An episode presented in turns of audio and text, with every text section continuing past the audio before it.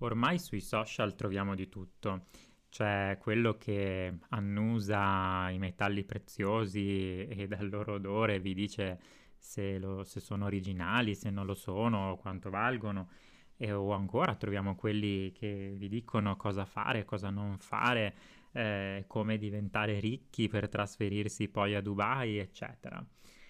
Ecco, in questo podcast cercheremo di mettere un po' ordine in tutto quello che vediamo online e cercando anche un po' di capire eh, quanto impatto tutte queste cose possono avere sulla nostra mente.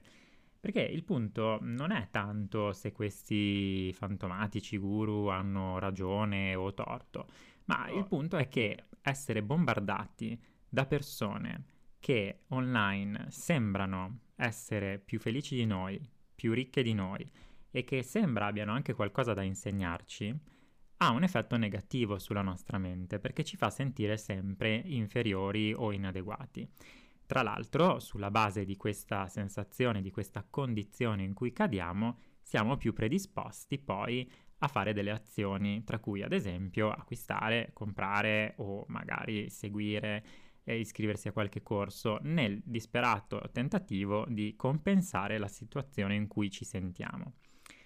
Allora, questo è un problema perché in realtà quello che accade è che nella maggioranza dei casi quelle persone stanno fingendo, stanno facendo un ruolo, stanno e- esprimendo eh, una, una, condizione che eh, a loro porta un vantaggio, quindi non tutti eh, sono effettivamente ciò che dicono, anche perché se ci riflettiamo, se effettivamente una persona eh. ha tutti quei soldi o sta così bene, eccetera, magari non ha bisogno di, di, di passare le ore su TikTok eh, a litigare nei commenti o, o a rispondere a video di altri loro colleghi.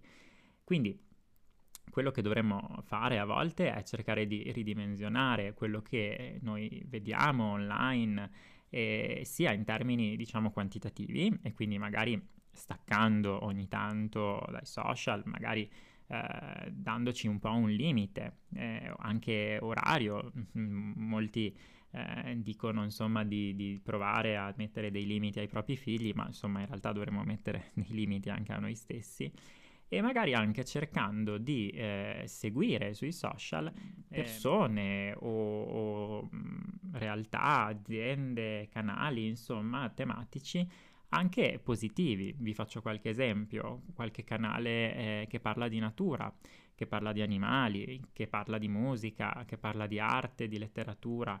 Eh, ormai online troviamo di tutto, di storia. Ultimamente uno, una delle persone insomma, più, più famose d'Italia eh, in quest'ambito è il professor Alessandro Barbero. Insomma, cerchiamo di mh, pilotare un po' l'algoritmo dei nostri social. Voi sapete che fondamentalmente TikTok, Instagram, Facebook, insomma i principali social che utilizziamo ci fanno vedere dei contenuti anche in funzione delle nostre azioni, delle nostre preferenze, di quello che il loro algoritmo ritiene possa interessarci. Ecco, se noi proviamo progressivamente a seguire, guardare contenuti il più possibile piacevoli, educativi, che possono anche magari distrarci, ma in maniera positiva dalla nostra quotidianità, è più probabile che anche l'algoritmo ci suggerirà contenuti simili e quindi forse anche un po' più, più rilassanti. L'errore infatti è quello di cadere un po' in quella che viene chiamata la trappola della felicità. La trappola della felicità è anche il titolo di un bellissimo libro eh, che vi consiglio, è un libro anche molto spendibile, molto semplice, molto piacevole da leggere, eh, che ha a che fare con eh, un approccio terapeutico che si chiama ACT. Il concetto è questo, eh, no, non è vero che dobbiamo tutti sempre essere felici, eh, non è vero soprattutto che tutti sono sempre felici e la percezione che gli altri siano sempre più felici di noi forse non è poi così vero. Inoltre c'è un altro aspetto che forse il nostro obiettivo non deve essere necessariamente quello di eh, scappare da tutte le emozioni negative per cercare una sorta di felicità, L'obiettivo invece forse potrebbe essere quello di accettare che anche le emozioni negative fanno parte di noi. E paradossalmente nel momento in cui le accettiamo è come se avessero un po' meno peso, è come se ci dessero un po' meno fastidio e questo approccio ci consente in realtà di vivere molto più sereni e quindi in realtà di essere anche più felici. Diciamo che sono due eh, modi diversi, due percorsi diversi per arrivare allo stesso obiettivo. Uno è cercare di, come dire, guadagnare di più, fare di più, essere sempre più felici, nascondere le cose brutte, non pensarci, non guardarle. Eh, o cercare di, eh, come dire, n- non tollerare anche i momenti di noia o di tristezza, e che porta a dei risultati, diciamo, discutibili.